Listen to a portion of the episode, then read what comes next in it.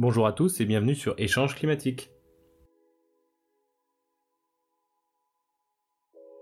Elle était relativement inconnue du grand public avant que le journal Le Monde en fasse récemment sa une, pourtant l'anthroposophie se retrouve dans des domaines aussi variés que l'éducation, la médecine, l'agriculture, les cosmétiques ou encore le secteur bancaire.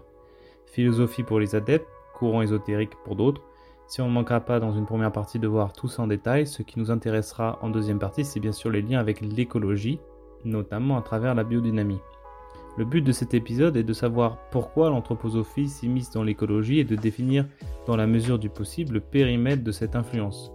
C'est important d'une part pour comprendre le monde qui nous entoure, car l'anthroposophie est, à des degrés différents certes, mais bien présente dans nos vies, même si on ne le sait pas, mais aussi pour des raisons très pratiques, comme de répondre à des questions que vous vous posez peut-être, comme est-ce que la nef c'est mieux que la BNP ou est-ce que Biocop c'est mieux que Carrefour? Cela dépend bien sûr de vos valeurs, mais il y a des choses à savoir pour pouvoir faire un choix éclairé. Pour en parler, Grégor Perra, professeur de philosophie au lycée, il a passé 30 ans dans des écoles Steiner-Waldorf en tant qu'élève d'abord, puis professeur ensuite.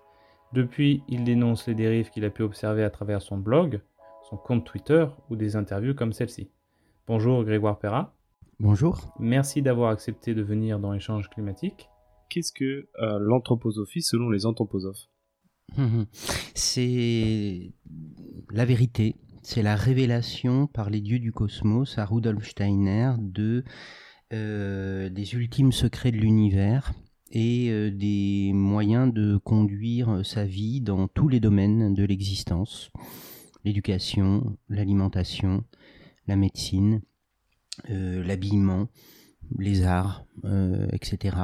C'est une doctrine qui prétend, pour les anthroposophes, avoir la, solution à tout parce que elle offrirait un moyen de connaître les vérités ultimes du cosmos, de l'univers, de l'existence, et donc à partir de ces vérités, on pourrait euh, résoudre absolument toutes les questions pratiques de la vie. D'accord. Et euh, selon vous? Ben, pour moi, Rudolf Steiner est quelqu'un qui euh, avait une volonté, un but, un objectif, et ce but, c'était d'annihiler les effets, les conséquences des découvertes scientifiques qui sont apparus au XVe siècle et qui n'ont cessé de se développer depuis avec des applications euh, pratiques et techniques. Et Rudolf Steiner était contre. Pour lui, le mode de vie euh, adéquat de l'être humain, c'était celui qu'on avait au Moyen Âge, c'est-à-dire un mode de vie communautaire, religieux, et euh, soumis à une autorité spirituelle. Et il a inventé donc euh, pour anéantir la science et ses effets, la technique, il a inventé une science de l'esprit, c'est-à-dire une autre science, qui prétend élargir et approfondir les, domaines de la science, mais en fait qui va en contradiction avec euh, ceci. Mmh. Et vous parliez tout à l'heure de, de, la science du XVe siècle. Est-ce que vous avez des exemples euh, concrets sur lesquels il voudrait revenir? Alors, la, alors ça c'est pas la science, mais je vais le citer quand même en premier. C'est euh, la philosophie de Descartes. La première chose contre euh, laquelle lutte Rudolf Steiner, c'est Descartes. Et notamment l'affirmation de Descartes selon laquelle nous produisons notre pensée. Ça a l'air tout bête, ça a l'air d'être un point euh, philosophique un, peu, un, peu précis, mais ça mérite de, de s'y attarder. avant, avant Descartes, Qu'est-ce que c'était la pensée? Qu'est-ce que c'était les idées? Eh ben, C'était, pour euh, une grande partie de, la tradition philosophique occidentale, les idées, les pensées, c'était des choses qui préexistaient. C'était pas des choses que nous produisions. C'était des choses qui existaient en soi, dans un monde euh, spirituel et penser, réfléchir, c'était seulement les percevoir, les capter, les contempler. Avec Descartes et son fameux je pense donc je suis, euh, on est passé à autre chose. On est passé à mais en fait c'est l'homme qui produit les pensées c'est euh, le cerveau humain, l'esprit humain en tout cas. Euh, n'a pas besoin d'être euh, de penser que c'est le cerveau qui produit les pensées pour comprendre Descartes. C'est en tout cas c'est l'esprit humain qui produit les pensées. Il y a Descartes, il y a Locke aussi qui, qui va dans, dans ce sens, le philosophe John Locke. Et ça, eh ben, pour Rudolf Steiner, c'est insupportable. L'homme ne produit pas les pensées, il les contemple, elles existent en elles-mêmes, et, c'est toute une attitude qui va avec ça. Parce que si nous ne sommes pas les producteurs de nos pensées, mais des contemplateurs, des découvreurs, et non pas des inventeurs... Qui les produit? Eh ben, Dieu. Euh, ça existe en soi dans le monde spirituel depuis euh, toujours. Euh, pour moi, c'est quelque chose qui va avec une grande passivité de l'être humain, bah, qui était aussi euh, une forme de passivité qu'il y avait au, Moyen Âge. Mm. Et c'est c'est contre cela que principalement, premièrement, que, que s'oppose euh, Steiner. Ça va aussi avec la définition du, moi, du sujet. Euh, avec Descartes, qu'est-ce qu'on découvre? C'est que l'être humain est une conscience de soi, euh, qu'il se définit en tant qu'individu, en tant qu'individu libre, parce qu'il a une conscience de lui-même. C'est ce qui a permis les Lumières, la Révolution française, un nouveau mode d'organisation sociale euh, républicain, démocratique. Mais si on refuse ça, bah, évidemment que le, mode de, vie sociale, l'organisation de la, de la sphère sociale va être différente. Et c'est bien ce qui se passe aussi avec l'anthroposophie. Euh, l'anthroposophie a un projet de, société qui s'appelle la tripartition sociale. La tripartition sociale, c'est euh, un mode de vie, un mode d'organisation sociale qui est totalement à l'opposé des valeurs des Lumières. Et euh, il faut savoir que, il faut savoir ça parce que quand on consomme de la biodynamie, quand on achète des produits Véleda, quand on adhère à l'anthroposophie directement ou indirectement, quelque part, on adhère, ou en tout cas on, porte un, un, projet de société qui est celui de l'anthroposophie, qui est la tripartition sociale. Est-ce que vous pouvez nous en dire un peu plus sur la tripartition sociale? Alors, quand les anthroposophes le présentent, ce projet de tripartition sociale, ils disent, et c'est toute leur euh, rouerie, leur, euh, euh, malignité, ils disent, nous nous référons aux trois valeurs de la République, liberté, égalité, fraternité. Liberté dans le domaine de la culture, égalité dans le domaine du droit, fraternité dans le domaine économique. Mais qu'est-ce que ça veut dire? Ça veut dire liberté dans le domaine de la culture, ça veut dire aucun contrôle. Tout le monde dit ce qu'il veut comme il veut, liberté euh, totale, euh, mais évidemment que ce genre de, de non-régulation de la parole, y compris au niveau universitaire, ça favorise, euh, ça favorise les gourous. Qui peuvent du coup dire n'importe quoi, leur parole a la même valeur que quelqu'un d'autre, et il euh, n'y a pas, il a plus d'autorité euh, scientifique. Mm. Égalité dans le domaine du droit, on pourrait se dire euh, c'est très bien, oui, sauf que la tripartition sociale, elle, elle est contre l'idée que le droit soit national. pour elle, le droit est local. C'est un peu ce qu'on voit d'ailleurs avec euh, les monnaies locales ou les, juridictions locales euh, qui sont euh, un peu portées par des organismes ou des institutions proches de, l'anthroposophie. Par exemple, la Gonette qui est portée par la Nef ou, d'autres hein, sur le territoire.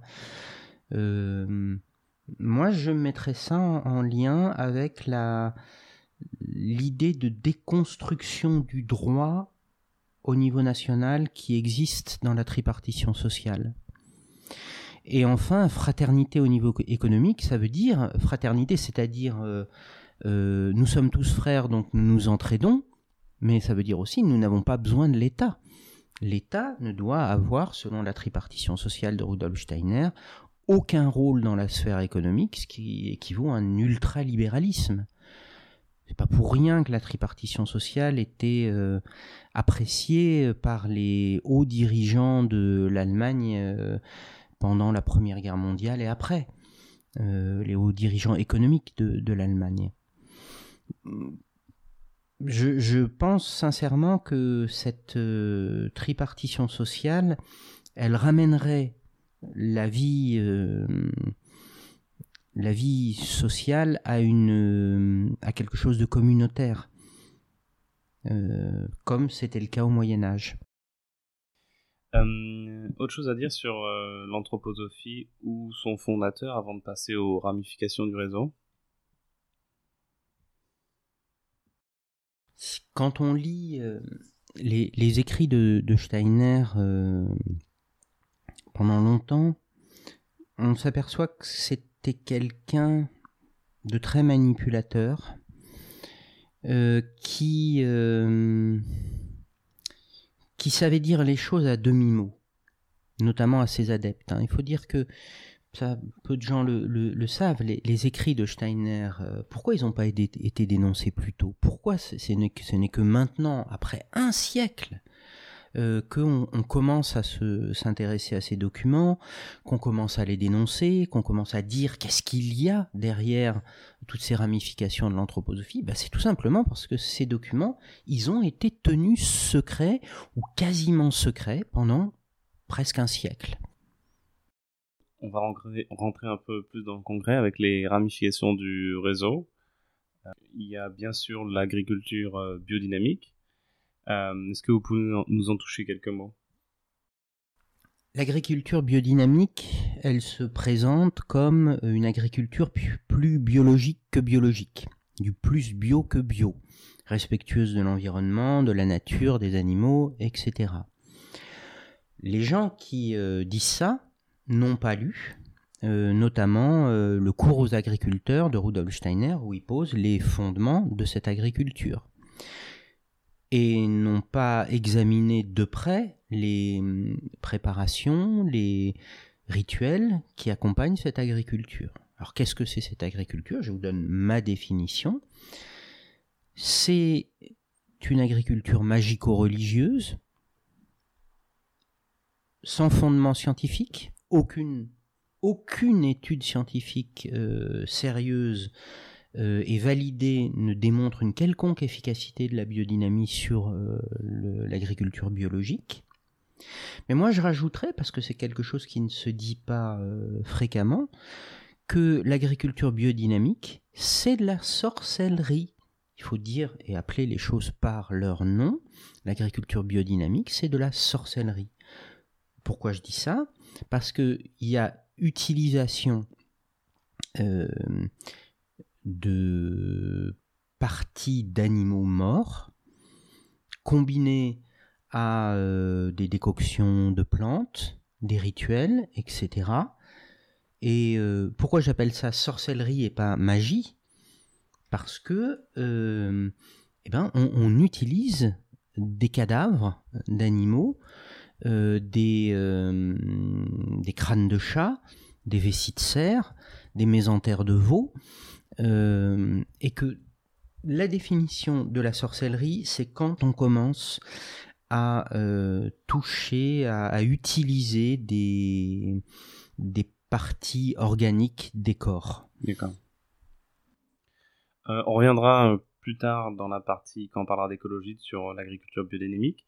En attendant, il y a aussi les écoles Steiner-Waldorf que vous connaissez euh, très bien. Alors les écoles Steiner-Waldorf, c'est une, c'est un projet euh, ancien de Rudolf Steiner. Il en parle très tôt euh, en disant, ben avec avec les écoles Steiner-Waldorf, nous réussirons à faire de l'anthroposophie un grand mouvement. ce sont ces mots. Hein. C'est-à-dire que dès le départ, elles étaient pensées non pas comme une pédagogie innovante, mais comme un moyen de répandre l'anthroposophie. Et on a tort de présenter ces écoles comme une pédagogie. Ce n'est pas une pédagogie, comme Freinet ou Montessori euh, ou autres. Euh, ces écoles, elles ont, si on regarde bien ce qui fait leur spécificité, c'est-à-dire euh, les fêtes, essentiellement, qui organisent le cours de l'année. Hein. Il y a une fête quasiment toutes les trois semaines dans, les écoles Steiner. Si on examine bien ce que sont ces fêtes, on voit que ce ne sont pas des fêtes, que ce sont des cérémonies, et que ces cérémonies, elles ont une fonction dans le temps, qui est une fonction religieuse et mystique.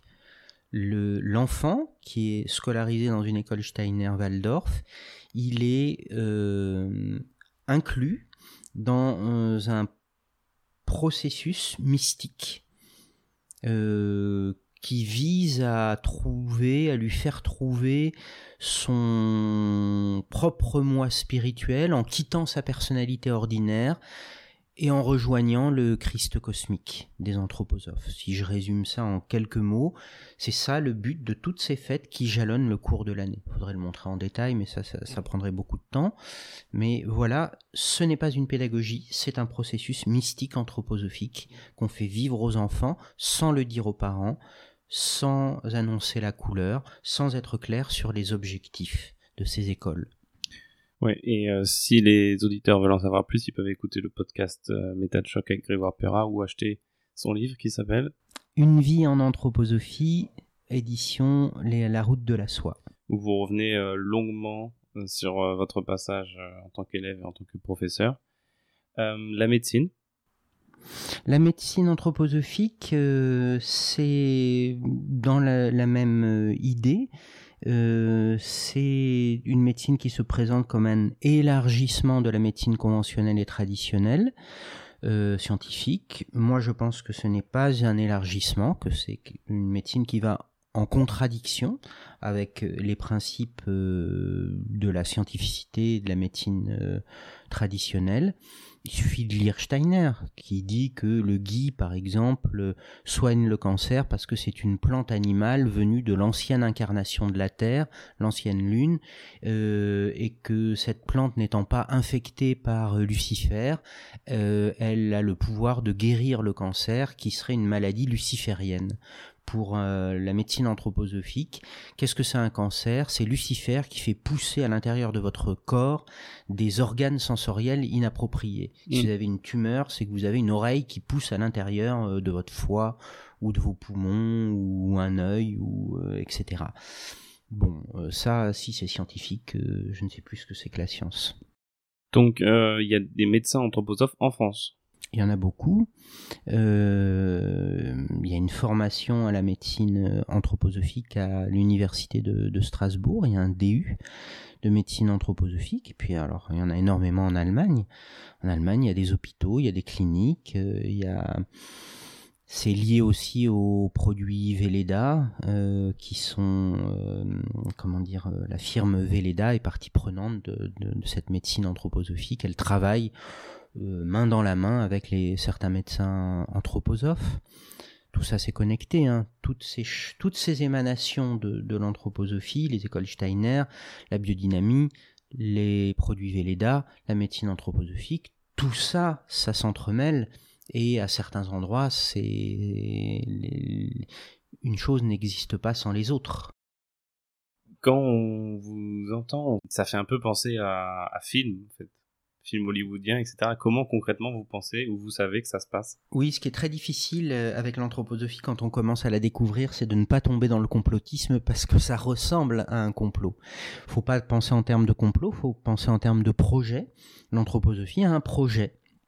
Et euh, elle a, pour réaliser ce projet, elle a mis en place une organisation qui va centraliser tous ces différents euh, domaines euh, et les, les, connecter entre eux. C'est euh, quand on connaît la société anthroposophique de l'intérieur, moi j'ai été anthroposophe, donc membre de la société anthroposophique française et universelle.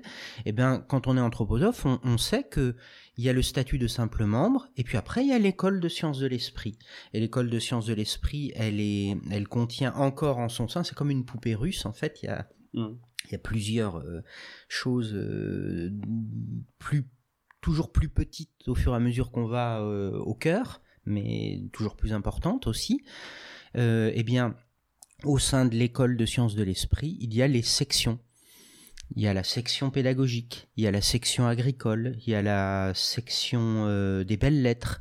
Il y a, et toutes ces sections, elles ont pour mission de superviser, de diriger les différentes émanations extérieures de l'anthroposophie. La biodynamie est dirigée au niveau mondial par la section agricole du Goetheanum.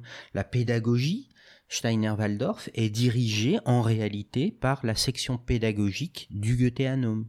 Le but, c'est de, de l'anthroposophie, c'est justement de s'implanter partout où c'est possible, de d'anthroposophiser ce qui est anthroposophisable, euh, l'agriculture, mais ça peut être aussi euh, euh, un domaine précis, par exemple la plomberie, par exemple le, les jouets pour enfants, les crayons de couleur, etc. Ça peut être très précis comme très large. Et ben, le but, c'est de créer une nouvelle civilisation. Euh, une civilisation anthroposophique avec euh, tout qui serait anthroposophique. Tout, c'est-à-dire tous les domaines de la vie, tous vos vêtements, euh, votre nourriture, mais aussi vos manières d'être, vos mœurs, vos, vos comportements qui seraient anthroposophisés eux aussi. Hmm. Donc c'est pas de vendre des crèmes, c'est pas de vendre des crayons à papier, c'est plus grand que ça. Ah, c'est un vrai projet euh, de, civilisation. Le, but n'est pas seulement euh, mercantile. Bien sûr qu'il y a des enjeux d'argent avec l'anthroposophie. Il y a même des enjeux d'argent énormes maintenant. Vous parliez tout à l'heure de euh, la hum, publication dans le monde de, la série d'articles de, cet été. Bon, visiblement, si on cherche un peu derrière, euh, eh ben il y a une volonté, euh, euh, il y, a des intérêts économiques, il y a une connexion notamment avec la biodynamie. Jérôme Fenoglio du Monde, qui a commandé cette série d'articles, il l'a fait parce que il a un lien avec l'agriculture biodynamique. D'accord les vins, etc. Euh, voilà, ça, c'est quelque chose qui brasse beaucoup d'argent. Je dis pas que Jérôme Fenoglio a, été payé personnellement ou qu'il y a eu euh, des dessous de table ou des ou une commande euh, payée par les anthroposophes, mais visiblement il y a des intérêts financiers dans l'histoire. D'accord. Donc il y a des gens qui sont très très hauts qui ont un projet. Et après, il y a, je dirais pas les seconds couteaux, mais les chefs d'entreprise, ceux qui travaillent dans les banques, etc., qui eux ont un intérêt financier. Est-ce qu'ils croient, vous pensez, à, tout ce que vous racontez depuis tout à l'heure sur l'anthroposophie? L'anthroposophie, c'est une euh, religion qui a aussi une autre particularité, c'est qu'on n'est pas forcément conscient qu'on y adhère comme on y adhère à une religion. Les gens qui croient à l'anthroposophie ne se rendent pas nécessairement compte qu'ils sont des croyants anthroposophes. C'est ça d'ailleurs qui rend la chose euh, très difficile à, repérer. C'est que, par exemple, euh, je vais prendre un exemple concret, euh, un parent d'une école Steiner-Waldorf. Vous allez le voir très vite se mettre à défendre bec et ongle la pédagogie de cette école. Il connaît pas l'anthroposophie, rarement. et pourtant, on voit dans son comportement qu'il qui défend cette pédagogie comme si c'était autre chose qu'une pédagogie, mm. comme si c'était euh, en fait quelque chose auquel il croit. Mm. Euh, et c'est ça la particularité de l'anthroposophie, c'est que d'abord on n'a pas besoin de connaître l'ensemble de la doctrine pour être anthroposophe. La plupart d'ailleurs des anthroposophes que j'ai connus ne connaissaient pas l'ensemble de cette doctrine. Et de surcroît, on peut être croyant sans le savoir ça va juste se repérer au comportement un peu fanatique que les gens vont adopter, par exemple en défendant les écoles Steiner, par exemple en défendant la nef, par exemple en défendant la biodynamie. Il y, y, a, quelque chose qui, qui est de l'ordre de la religion, mais inconsciente. Et c'est ce qui donne sa force à ce mouvement, c'est que les gens ne savent pas qu'ils euh, sont devenus des prosélytes hmm. de ce mouvement ou d'une des branches de ce mouvement. Par exemple, si on critique euh, devant, euh, devant certaines personnes la biodynamie ou les écoles Steiner-Walder, est-ce que les gens peuvent le ressentir personnellement, ils peuvent se sentir attaqués? Oui, très souvent, c'est ce qui se passe. Les anciens élèves, les, les, les parents d'élèves, les... il, y a, il y a quelque chose euh, de très personnel qui se joue, alors que ça ne devrait pas être le cas. Mm. Une école, c'est juste une école. Une mm. pédagogie, c'est juste une pédagogie. Ça doit être dans le domaine du critiquable. Ça doit être dans le domaine de la possibilité de remise en question. Et très vite, on s'aperçoit que les gens qui adhèrent à, ces écoles, qui tournent autour de ce mouvement, ils ne peuvent plus remettre en question euh, euh, ce qui appartient à ce mouvement. C'est pas normal.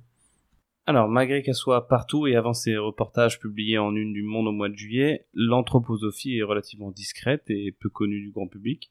Combien de membres en France Combien d'écoles euh, Steiner-Waldorf en France?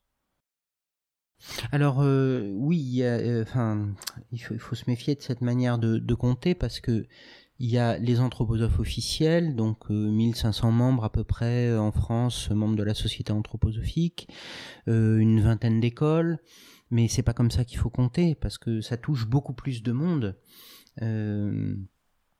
à travers ces écoles ont été touchés euh, un nombre euh, important de la, population française, au point que je pense que c'est un mouvement qui a la capacité de peser sur les élections. Par exemple, on va avoir les élections présidentielles euh, dans quelques temps. C'est un mouvement qui a la capacité de peser sur la vie démocratique française. De quelle manière? Ben, s'il y a un mot d'ordre qui part de la société anthroposophique en France contre tel ou tel candidat, euh, c'est déjà arrivé, hein, par exemple en 2007 avec Ségolène Royal, qui avait diligenté des inspections contre les écoles Steiner-Waldorf. Euh, il y a eu un mot d'ordre venu de la Fédération des écoles Steiner, diffusé par les professeurs dans les écoles Steiner-Waldorf, disant il faut faire barrage à Ségolène Royal, faut pas qu'elle passe. Elle a fait inspecter nos écoles, faut pas qu'elle passe. Et ça s'est pas dit tel que je mhm. vous le dis là mais les pédagogues des écoles Steiner-Waldorf l'ont fait comprendre aux parents. Donc vous, vous étiez professeur à l'époque J'étais euh, à l'intérieur à l'époque, donc c'est pour ça que, je me permets d'en témoigner. Et oui, on a fait passer le message euh, comme quoi, euh, voilà, il, valait mieux éviter, il valait mieux éviter que Ségolène Royal ne soit élue, et que c'était François Bayrou qui avait la préférence de la fédération. Pourquoi lui?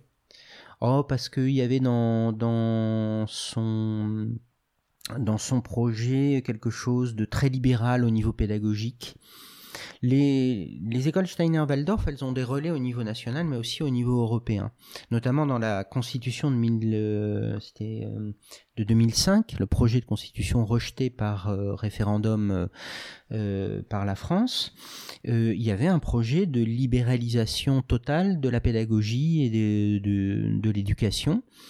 Euh, pour lequel les anthroposophes avaient beaucoup poussé. Moi j'étais euh, anthroposophe à l'époque et je me souviens des personnes qui étaient en lien avec ce qui se passait au Parlement européen et qui me disaient euh, cette constitution, il faut vraiment qu'elle soit votée parce que on a réussi à faire passer des paragraphes qui vont nous permettre de développer la pédagogie Steiner-Waldorf un peu partout en libéralisant l'enseignement. Donc ça, ça, a été un échec hein, pour, pour eux quand, quand, les Français ont dit non à, la Constitution européenne. C'est une force politique, l'anthroposophie, mais euh, qui ne s'affiche pas comme telle, qui est insidieuse, qui fait passer les choses discrètement, mais qui a quand même un pouvoir sur la vie euh, sociale et politique du pays. Pour moi, l'exemple le plus emblématique, c'était Françoise Nissen, mais c'était avant que j'apprenne ce que vous venez de me dire. Donc, c'est une ancienne ministre de la Culture et anthroposophe euh, avouée. Euh, non, pas avoué. C'est jamais avoué. c'est pas clair. Elle est, elle est proche des anthroposophes. Elle se dit non anthroposophe. Elle dit je, euh, elle dit même je ne connais pas la doctrine. C'est, c'est, c'est, c'est prodigieux. Hein. Euh, et pourtant, effectivement, euh, elle a monté une école Steiner-Waldorf. Elle, qui n'est pas avouée non plus, si j'ai bien compris. Elle dit que c'est pas une école Steiner-Waldorf, alors que bah, ça a été, elle a, elle a fait diriger son école par le délégué général de la Fédération des écoles Steiner-Waldorf, qu'il y avait des cérémonies comme la spirale de l'Avent euh, organisées dans son école. Enfin, s'il y a bien une cérémonie euh, Steiner-Waldorf anthroposophique, c'est la spirale de l'Avent. Euh, c'est mmh. vraiment la rencontre des enfants avec le Christ cosmique. donc non, non, non, elle, ne dit pas qu'elle est anthroposophe, et je pense que dans une certaine mesure, elle est sincère. C'est ce que je vous expliquais tout à l'heure. L'anthroposophie est qu'elle est une religion dont on n'a pas forcément conscience qu'on y adhère. Hmm.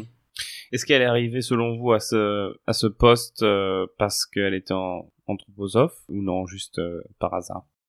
Je pense qu'elle est arrivée à, ce poste euh, pas par hasard, mais parce que qu'elle appartient, au-delà de l'anthroposophie, à, à, cette mouvance un peu de la spiritualité, du New Age, euh, dont elle fait la promotion à travers sa, maison d'édition. Elle fait la promotion de l'anthroposophie, mais pas seulement, de la biodynamie, mais pas seulement et que ben oui c'est quelque chose qui plaît en ce moment aux élites euh, ce, ce, mélange euh, spiritualité, euh, New Age, développement personnel. Enfin, c'est vraiment dans l'air du temps. Mm. Et il y a, à, mon sens, après, je n'ai pas de preuves et puis je n'ai pas lu de choses suffisamment probantes sur le sujet, mais enfin, la dimension spirituelle mm. dans la Macronie n'est pas absente. D'accord vous voulez développer ou? Ben, J'en sais pas plus, donc je peux pas développer plus que ça, mais, mais je, parlais de la sensibilité de certaines élites politiques euh, à, à la dimension spirituelle, au fait que pour eux, la politique et, et la dimension spirituelle doivent pas être déconnectées l'une de l'autre je comprends qu'on ait pu être sensible à, ce que tentait de promouvoir Françoise Nissen à travers son, sa maison d'édition Actes Sud, parce que c'est exactement ça. Est-ce qu'il y a d'autres choses dont on devrait s'inquiéter euh, en France selon vous? Ben, je crois que la série d'articles publiés dans le monde, elle euh, vient de révéler tout simplement le, pouvoir de, de, l'anthroposophie. Ils mm. ont quand même le pouvoir de faire paraître une, euh, c'est quand même, c'est phénoménal, euh, une dérive sectaire reconnue comme tel par la Mivilude, euh, l'organisme de surveillance euh, des mouvements à caractère sectaire en France, réussit à faire publier une série de cinq articles plus que complaisants dans le premier quotidien national français. C'est très inquiétant. Hmm. Avec euh, des journalistes qui ont au minimum mal fait leur travail, au pire, ont fait preuve de connexion et de complaisance d'une nature euh, peu déontologique. La vaccination, c'est aussi un, grand thème de l'anthroposophie. Euh, est-ce que vous pensez euh, qu'elle a une influence sur des parents qui ne voudraient pas vacciner ses enfants sur les premiers vaccins, d'une part, et, puis bien sûr sur ce vaccin du Covid? Alors, dans la doctrine anthroposophique, il y a vraiment une opposition farouche au vaccin. Ça, il faut, le savoir, même si les anthroposophes disent parfois le contraire à travers de leurs institutions officielles. Dans la doctrine anthroposophique, c'est sans ambiguïté. Steiner est contre les vaccins. Pour eux, les vaccins vont nous faire perdre nos âmes.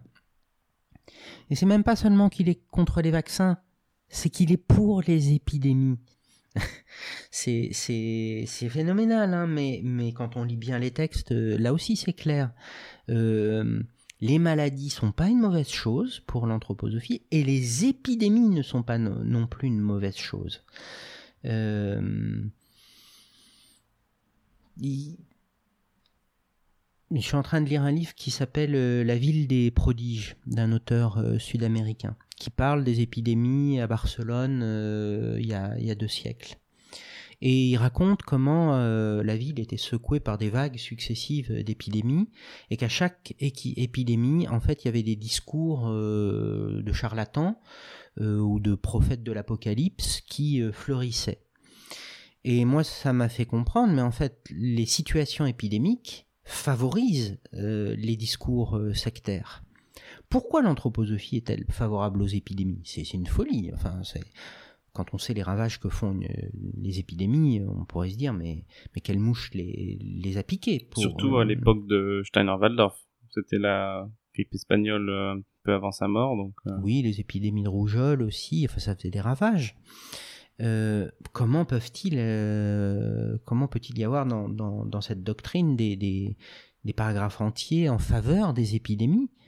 Ben Je moi, je m'explique ça par le fait qu'en fait, une, situation épidémique, comme ce sont des situations euh, où la peur domine, où du coup on, ne comprend pas ce qui se passe, on, ne sait pas comment réagir, on ne sait pas comment se protéger, et eh ben ça favorise l'adhésion à des thèses euh, apocalyptiques, conspirationnistes, euh, délirantes, etc. Et le mouvement anthroposophique a effectivement tout intérêt, euh, même si c'est cynique, à ce que les épidémies se répandent, se répandent un peu partout dans le monde. Avec cette épidémie, euh, crise économique, euh, les catastrophes naturelles aussi qui se, qui se multiplient, est-ce que vous pensez que ça fait un terreau fertile pour les sectes d'une part et surtout pour, pour l'anthroposophie? Toute situation pour laquelle on n'a pas encore une explication scientifique favorise euh, ces mouvements, c'est certain. D'accord. Euh, le, si je repense à, comment s'est passé le, le, premier confinement, la, découverte euh, du Covid-19 et le fait que aussitôt il y a eu un médecin anthroposophe, le docteur euh, Kovan, qui a euh, émis l'hypothèse que la, le, coronavirus venait de la 5G. Et sa vidéo est devenue virale sur YouTube, plus d'un million de vues avant que ça soit retiré, puis elle circule encore. Quand je repense à ça, je me dis mais oui, mais on était dans, une situation qui correspond très très très bien au, à, la, à ce que souhaite l'anthroposophie pour se diffuser. Quelque chose de nouveau dont on n'a pas l'explication, on tâtonne, on croyait encore à ce que disait euh, euh, le professeur Raoult, on, on, cherchait euh, voilà, certaines personnes étaient prêtes à croire à des explications surnaturelles, divines, euh, théo, téléologiques ou ce genre de choses. C'est parfait pour l'anthroposophie, ce, terreau. Donc on va passer à l'écologie. On va commencer par euh, l'histoire. Euh, l'anthroposophie impliquée dans l'écologie depuis sa création. Est-ce que vous pouvez nous dire de quelle manière je ne pense pas que l'anthroposophie soit partie prenante de la création du mouvement écologique. Euh, attention aux mythes que créent les anthroposophes. Les anthroposophes sont très forts pour euh, diffuser des mythes, euh, et comme c'est très dur de vérifier, parfois ben, on se met à y croire. moi, j'ai lu le cours aux agriculteurs, je connais les circonstances de création de l'agriculture biodynamique et aussi comment s'est répandu ce, mouvement, je ne pense pas que ça a été quelque chose d'important pour euh, la création du mouvement écologique de manière générale. D'ailleurs, euh, j'ai lu des livres, je me souviens plus de l'auteur, qui parle de la création de, l'écologie et qui ne mentionne même pas l'anthroposophie, qui ignore superbement la, biodynamie. Mmh. Et je crois que c'est ça qui doit correspondre à la, à la vérité historique. C'est que au départ, euh, c'était la biodynamie, c'était juste un truc entre anthroposophes, un, un petit mouvement. Et puis qu'au fur et à mesure qu'ils se sont répandus, ils ont aussi répandu le mythe comme quoi ils avaient été fondateurs de l'écologie. Ce qui n'est pas vrai. Euh, euh je pense que si on regarde bien la définition même du, concept d'écologie et, et, ce qu'est la vision de la nature par l'anthroposophie, c'est pas compatible. Parce que dans l'écologie, si j'ai bien compris, il y a une dimension de compréhension rationnelle de l'interaction des phénomènes naturels entre eux. Euh, dans la biodynamie, euh, dans la conception anthroposophique du monde et de la nature, il n'y a pas de compréhension rationnelle des phénomènes. Mhm. Ce sont des entités qui, qui agissent euh, comme elles veulent euh, pour produire les phénomènes naturels. Donc on est dans autre chose. Il y a, y a Pierre Rabhi, il y a René Dumont. Euh, Pierre Rabhi, c'était, c'est l'écologie biodynamique anthroposophique. Mhm. René Dumont, c'était l'écologie rationnelle scientifique. Mhm. Et les deux ne se supportaient pas. D'accord. Voilà, euh, si on cherche une fi- des figures historiques parlantes, eh ben on a cette opposition René Dumont, Pierre Rabhi. Alors, comment expliquer que l'anthroposophie se soit emparée, donc a posteriori, de euh, l'écologie? Parce qu'elle a la, la capacité de se répandre, de diffuser des mythes, de s'insinuer partout. Est-ce qu'elle s'en est emparée? C'est une bonne question. Je suis pas sûr qu'elle s'en soit encore complètement emparée. Euh, elle s'y est répandue, elle s'y est diffusée. Dans les partis politiques euh, favorables à, l'écologie, il y a des anthroposophes ou des gens favorables à l'anthroposophie.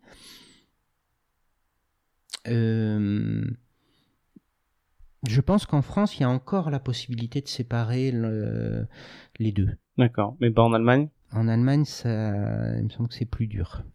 Parce que les, les, dans les membres fondateurs euh, des Grüne, des, des Verts en Allemagne, il y a des anthroposophes. Donc, euh, à partir du moment où c'est présent dans la fonda- dans l'acte fondateur, Oui. ça devient plus compliqué.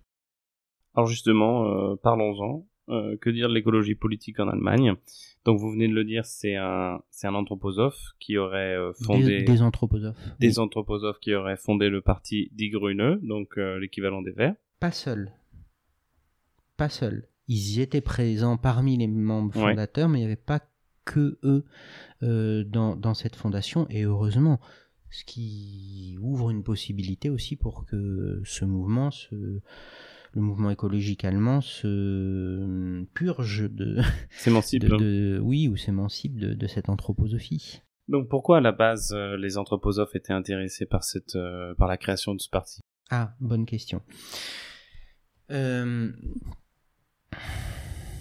qui rejoint un petit peu euh, ce qui se passe dans les écoles Steiner. Pourquoi dans les écoles Steiner, un truc qui plaît, qui, qui marche, euh, il n'y a pas beaucoup de choses qui marchent hein, dans les écoles Steiner, au fond, quand on regarde bien.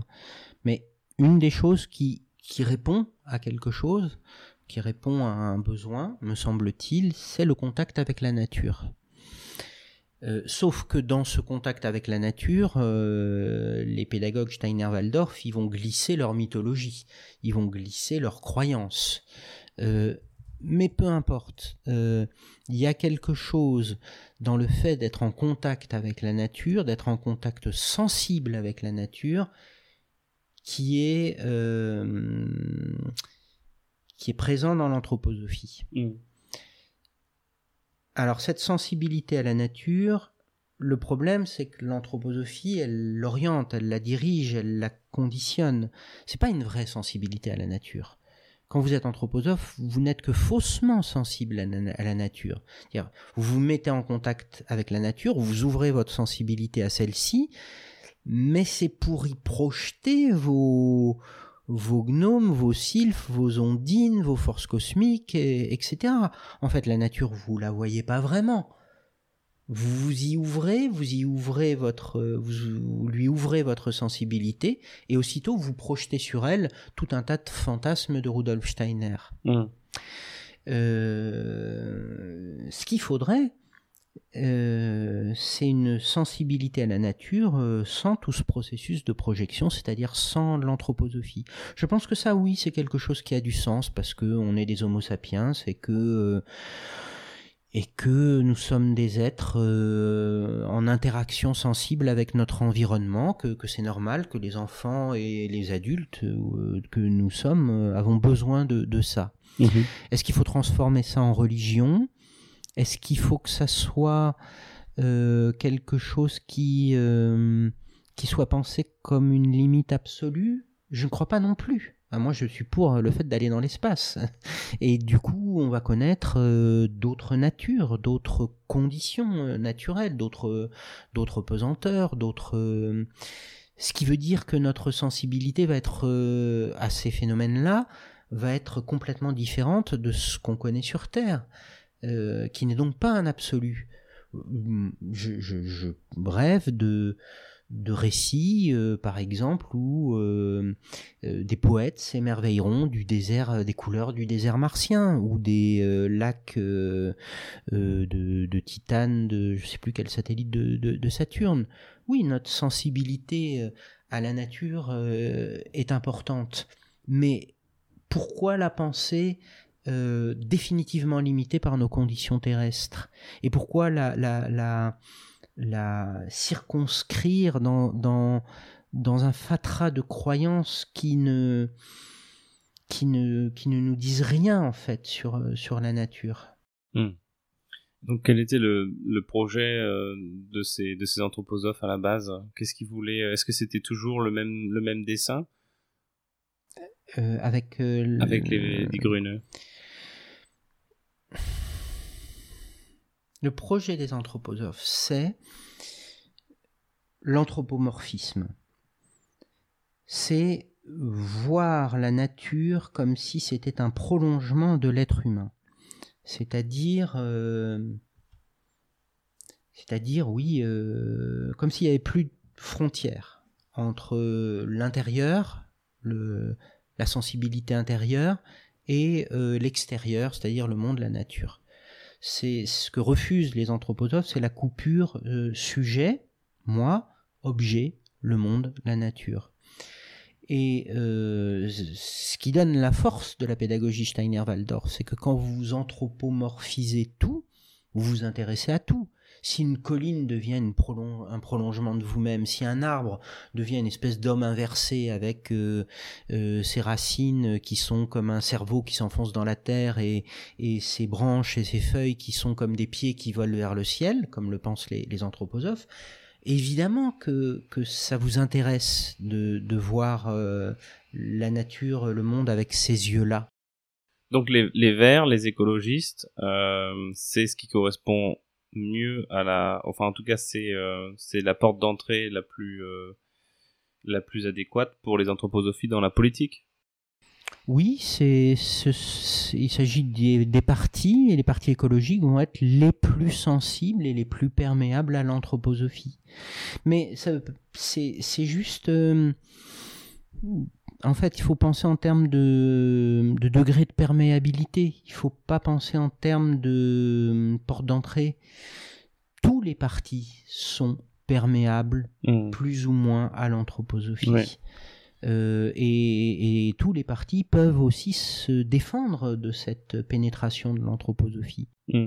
Oui, parce que on pointe souvent du doigt donc euh, par exemple euh, Europe Écologie Les Verts euh, en France. Vous avez euh, parlé de, de, personnes qui, qui étaient anthroposophes ou qui soutenaient, mais il y avait aussi Nissen qui était avec la République en Marche. les anthroposophes sont très actifs dans la France insoumise, qui contient aussi un, un volet écologique et local.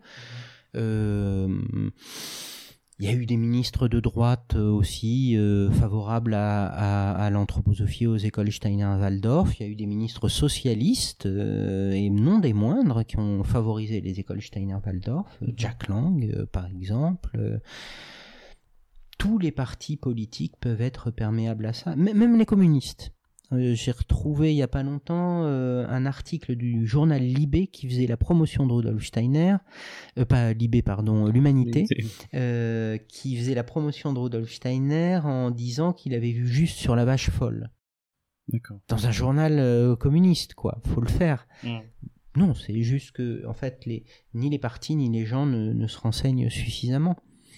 Au cours de mes euh, recherches, j'ai trouvé beaucoup de personnes ou d'articles qui assimilaient anthroposophie, nazisme et écologie. Est-ce que vous pouvez nous dire quelque chose dessus? Alors ça, c'est les travaux universitaires d'une des personnes qui connaît le mieux l'anthroposophie au monde, c'est Peter Staudenmayer, euh, qui a montré qu'effectivement, euh, au départ, le, le, terreau de l'anthroposophie et le terreau du nazisme étaient le même. C'était le mouvement folkish et que ces deux mouvements ne se sont pas du tout combattus, ils ont même été plutôt frères au départ, concurrents, mais frères, euh, et que la séparation, s'il y a eu séparation, les écoles Steiner n'ont été interdites que très tardivement par le, régime nazi, pas parce qu'elles y voyaient un, ennemi, mais plutôt un concurrent. Euh, oui, le propre de, l'anthroposophie, c'est d'être opportuniste. Euh, c'est-à-dire qu'elle ne, en fait, elle n'a d'autre but qu'elle-même. Les, les nazis ont très très vite compris ça. Euh, ils ont compris que cet allié, c'était pas vraiment un allié, parce qu'en fait, euh, l'anthroposophie ne, servait qu'elle-même. Euh, elle avait son propre projet de société, sa propre vision des choses, et qu'au fond, comme elle le fait pour tous les partis politiques ou tous les autres mouvements, elle se sert d'eux pour atteindre son but. Sont des, c'est,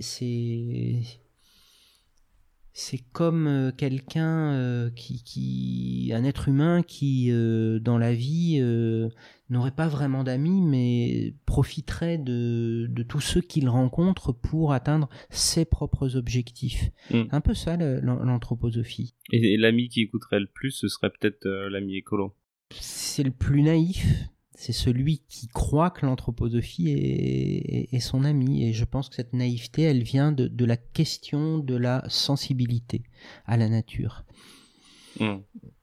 C'est pour ça qu'il faut, vraiment pointer, c'est un peu précis et, je, pointu philosophiquement, et je, m'en excuse, mais, mais je crois qu'il faut pointer ça. Euh, euh, euh, oui, c'est un besoin profond que nous avons tous. Euh, en tant qu'être humain, d'ouvrir notre sensibilité à, la nature. Cette sensibilité à la nature ne doit pas euh, être un horizon indépassable et il n'est pas nécessaire de la charger de croyances pour l'activer. Euh, nous pouvons être sensibles à la, nature, à la beauté d'un paysage, à la poésie d'un désert, d'un lac, sans nécessairement avoir besoin d'y projeter quelque chose de, religieux. Sans y voir plus que ce que c'est vraiment. Oui, ça devrait nous suffire. Euh, le réel devrait nous suffire. Il n'y a pas besoin de euh, d'enchanter le réel pour que celui-ci soit beau. Mm. Euh, c'est tout le courant philosophique actuel euh, porté par Michel Massefoli euh, qui s'appelle le réenchantement du monde. Nous aurions besoin de réenchanter le monde. et du coup, les croyances seraient nécessaires. Hein. Le mot enchantement veut dire ce qu'il veut dire. Hein. Mm. Il y, a, y, a, la magie dans enchantement, il y a religion dans enchantement. Non, nous n'avons pas besoin de réenchanter le monde pour que celui-ci soit beau, pour que notre sensibilité euh, vibre, résonne euh, euh, au contact de celui-ci. reconnaissons ça comme un besoin humain, mais pas comme un besoin humain indépassable et pas nécessairement connecté à une dimension religieuse. Et là, on arrivera à dépasser l'anthroposophie. Vous avez parlé tout à l'heure des personnes anthroposophes ou avec des liens plus ou moins étroits chez les Verts.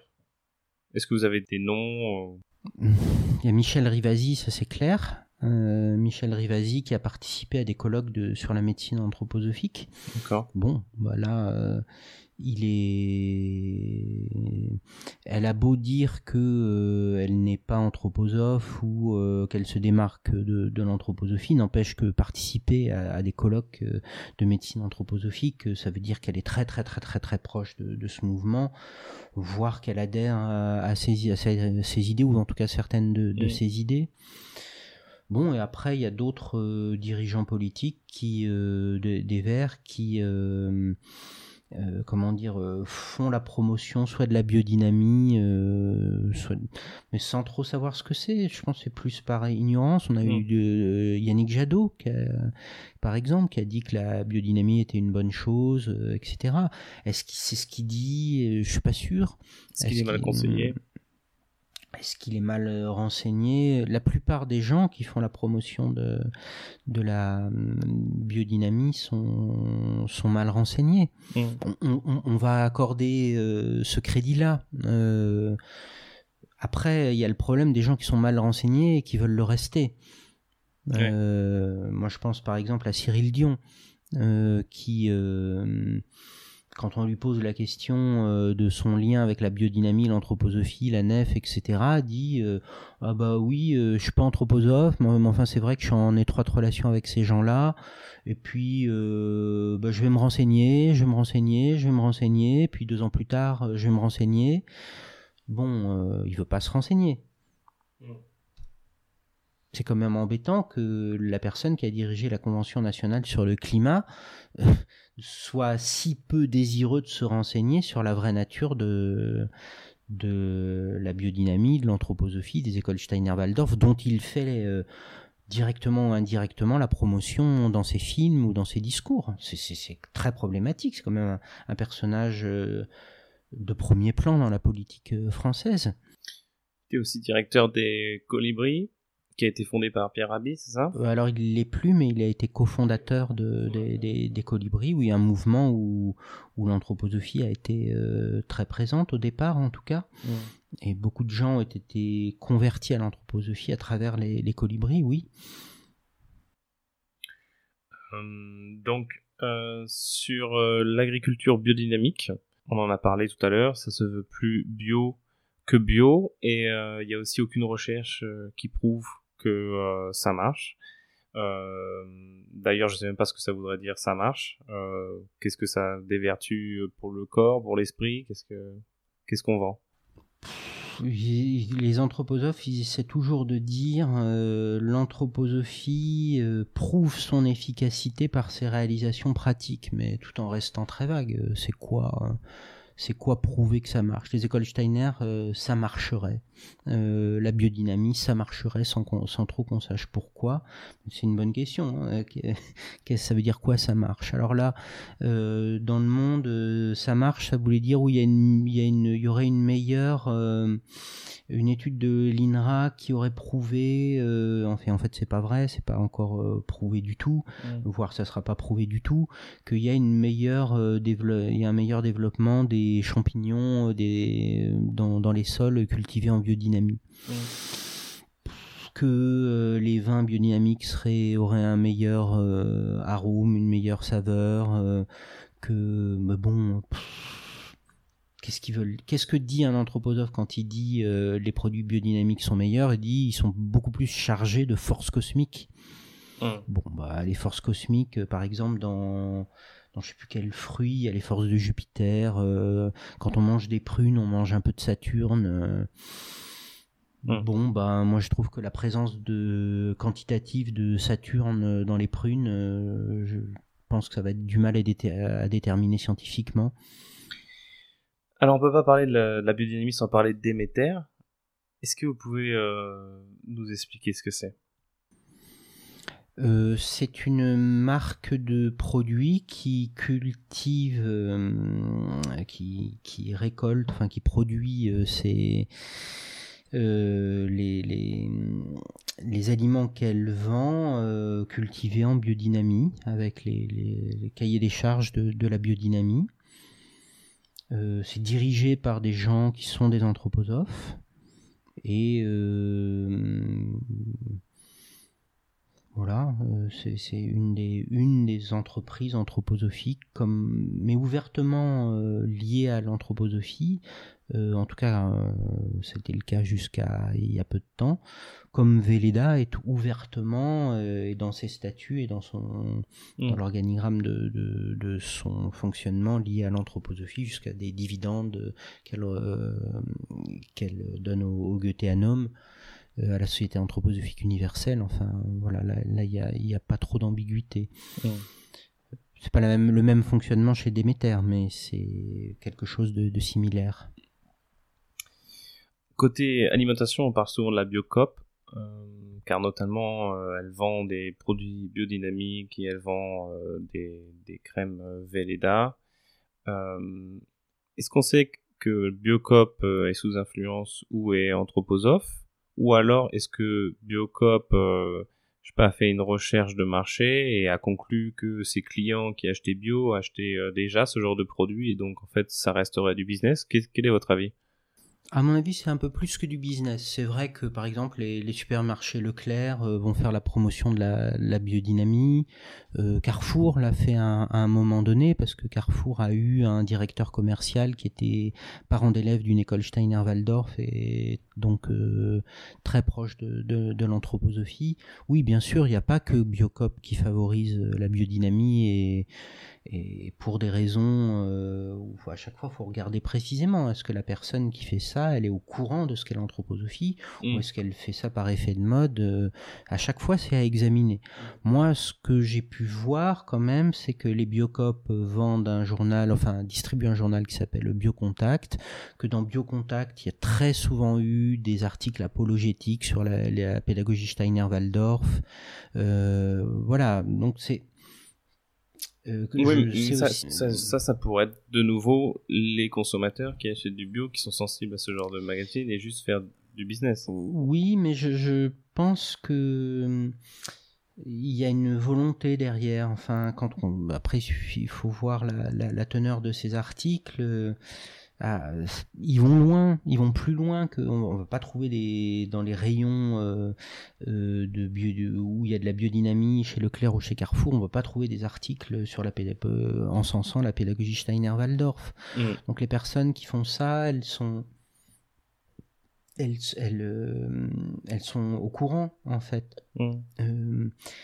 et bon, bah, les biocop ils sont financés par la par la nef. Mm très souvent, pas toujours, mais, mais très souvent. Et euh, les biocop font la promotion de, de, choses en rapport avec euh, l'anthroposophie. Pour moi, il y a une complicité qui est un petit peu plus active que, mm. que dans les autres grandes enseignes. Sur le secteur bancaire, euh, il y a beaucoup de gens qui se demandent euh, quelle est la banque la plus éthique, quelle est la banque la plus respectueuse de l'environnement, car on sait que nos banques françaises systémiques financent euh, massivement les énergies fossiles. Du coup, certains proposaient de se tourner vers la NEF. Donc la NEF, qui est une banque, vous pourrez nous le confirmer ou pas, anthroposophe. En revanche, elle ne se réclame pas anthroposophe sur son site internet. Elle a été fondée par des personnes qui s'inspiraient de, Rudolf Steiner. Elle dit que depuis, la majorité des sociétaires qui l'ont rejoint n'ont rien à voir avec euh, l'anthroposophie. Qu'est-ce que vous pensez? Ben, Moi, j'ai vu comment fonctionnent les organismes euh, liés à l'anthroposophie, puis qui s'en seraient détachés. Euh, j'ai toujours vu que même sans lien officiel ni à la doctrine anthroposophique, ni à la société anthroposophique, ni eh ben, il y avait il y avait toujours un cordon ombilical quelque part qui n'était pas complètement coupé. Euh, moi, j'ai lu euh, les discours des dirigeants de la nef, même il y a quelques années, hein, Jean-Marc de Bonny, qui parlait de, de la tripartition sociale dans ses discours, tout en disant je suis pas anthroposophe. Ben, S'il n'est pas anthroposophe, il est pas loin de l'être, quoi. Quelqu'un qui fait la promotion de la tripartition sociale, je vois pas comment il est pas, il, serait pas un petit peu anthroposophe. il a été remplacé par un autre qui va être peut-être encore un petit peu plus discret. Euh, moi, j'y croirais à cette distance de la nef à l'anthroposophie quand la nef aura condamné officiellement, euh, clairement, la doctrine anthroposophique, les émanations de l'anthroposophie, quand elle cessera de subventionner euh, des écoles Steiner-Waldorf, de subventionner euh, des hum, projets liés de près ou de loin à l'anthroposophie, alors là oui j'y croirais. Pour le moment j'y crois pas. Difficile de trouver une banque éthique. Bah en tout cas, on la trouvera pas à travers la nef, parce que l'anthroposophie, c'est pas quelque chose d'éthique, ni de moral, ni de respectueux de la dignité humaine, ni de respectueux de la dignité de l'animal euh, non plus, hein, parce que la biodynamie, euh, non, je suis désolé, se servir de, crâne de chat pour faire de la sorcellerie, c'est pas respectueux de l'animal. Il faut voir euh, parfois comment sont traités les animaux dans des fermes biodynamiques. Il y a dans l'anthroposophie quelque chose qui anesthésie vis-à-vis de la douleur d'autrui, qui est anesthésie vis-à-vis de la douleur de l'autre être humain, qui est anesthésie aussi vis-à-vis de la douleur chez l'animal. Moi, j'ai vu des choses où, franchement, je trouvais que l'animal la, n'était pas respecté dans, en, biodynamie. Le, si on cherche, si on cherche une banque vraiment éthique, non, on va pas, la, pour moi, on va pas la trouver chez la nef. C'est l'anthroposophie n'est pas éthique. L'anthroposophie ne, respecte pas ni l'être humain, ni l'animal, ni au fond, euh, ni au fond la nature. Euh, de manière générale, c'est pas parce qu'on s'extasie de manière euh, croyante et passive vis-à-vis d'un paysage ou qu'on respecte la nature. je, je, crois pas. Je crois que pour respecter vraiment la nature, faut être actif et rationnel. Euh, et euh, bah, l'anthroposophie ne rend ni actif ni rationnel, elle rend, elle rend passif et, euh, et délirant. Est-ce qu'il y a des entreprises ou des personnalités françaises écolo anthroposophes dont on n'aurait pas parlé? Oui, oui, certainement, mais ça ne me vient pas en tête. Euh, Antoine Wechter. Antoine Wechter, quand même, euh, ben, bon, il est plus actif euh, actuellement, mais il a été important dans l'écologie en, France. Antoine Wechter, il a préfacé un livre qui s'appelle Éduquer vers la liberté, qui était un livre d'apologie de la pédagogie Steiner-Waldorf. Et quand on préface un livre pareil et quand on voit son contenu, ça veut dire qu'on connaît l'anthroposophie. J'avais noté Dominique Bourg, ah oui, pardon, oui, tout à fait. Oui, oui, euh, Dominique Bourg, il est proche de l'anthroposophie, il connaît certaines de, ses thèses. Après, euh, il essaie de s'en démarquer, euh, parfois, parfois oui, parfois non. Bon, tous ces gens, ils, euh, plus ou moins proches de l'anthroposophie sont d'accord sur une chose essentielle, c'est ils veulent une société où la croyance reste présente pour des raisons qui, leur appartiennent. Hein. Je pense que pour eux, aucune société ne peut tenir sans croyance et où la science euh, ne soit pas euh, quelque chose de, prédominant. Je crois que c'est ça, au fond, qui, qui donne à l'anthroposophie sa capacité de se trouver des alliés, de, de fédérer.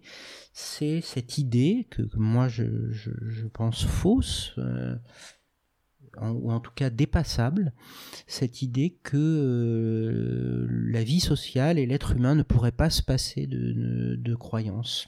D'accord. Est-ce que c'est le cas aussi de Pablo Servigne, Nicolas Hulot Nicolas Hulot, il a des liens avec Pierre Rabhi, des, des, liens étroits. Euh, dans quelle mesure et jusqu'à quel point est-il anthroposophe? Ça, c'est toujours une question qui est difficile à déterminer parce mm. que les gens ne s'expriment pas sur ce sujet. Quand, même quand ils le sont, ils ne disent pas qu'ils le sont. Quand ils ne sont le, sont qu'à moitié, ils ne savent pas jusqu'à quel point ils le sont eux-mêmes. Et euh, parfois, ils, le sont sans le savoir. Donc, euh, mm c'est très difficile de dire, euh, et je pense que c'est pas légitime d'ailleurs non plus, de, dire telle personne est anthroposophe. On peut dire il est plus ou moins proche de l'anthroposophie. On peut ajouter que peut-être il ne le sait pas euh, mmh. lui-même, encore que bon, euh, par contre les gens qu'on fréquente, on, les connaît quoi. C'est pas, mmh. pas, ça demande pas une introspection. Euh, Pablo, c'est Pablo Servigne, euh, oui, il a, il a, des liens de proximité avec certaines personnes proches de l'anthroposophie et on trouve des choses dans ses discours qui sont, qui sont pas loin de l'anthroposophie parfois. Je ne sais pas jusqu'à quel point ces gens-là en sont conscients. J'ai pas les moyens de le savoir parce que, euh, parce que dans l'anthroposophie, il y a un processus de dissimulation. Donc euh, moi je je veux pas coller une étiquette en disant cette personne est anthroposophe dans le sens où euh, où cette étiquette voudrait dire il est anthroposophe, il sait qu'il l'est et il l'assume. Non, la plupart des gens sont plus ou moins anthroposophes, ne le savent pas et ne pourraient pas l'assumer. Hmm. C'est toute la difficulté. Ou toute la force de l'anthroposophie. Oui. Merci, Grégoire Perra. Avec plaisir. Voilà, j'espère que cet épisode vous a plu. Si vous l'avez apprécié, n'hésitez pas à me le faire savoir et à le partager. Merci de nous avoir écoutés et à bientôt.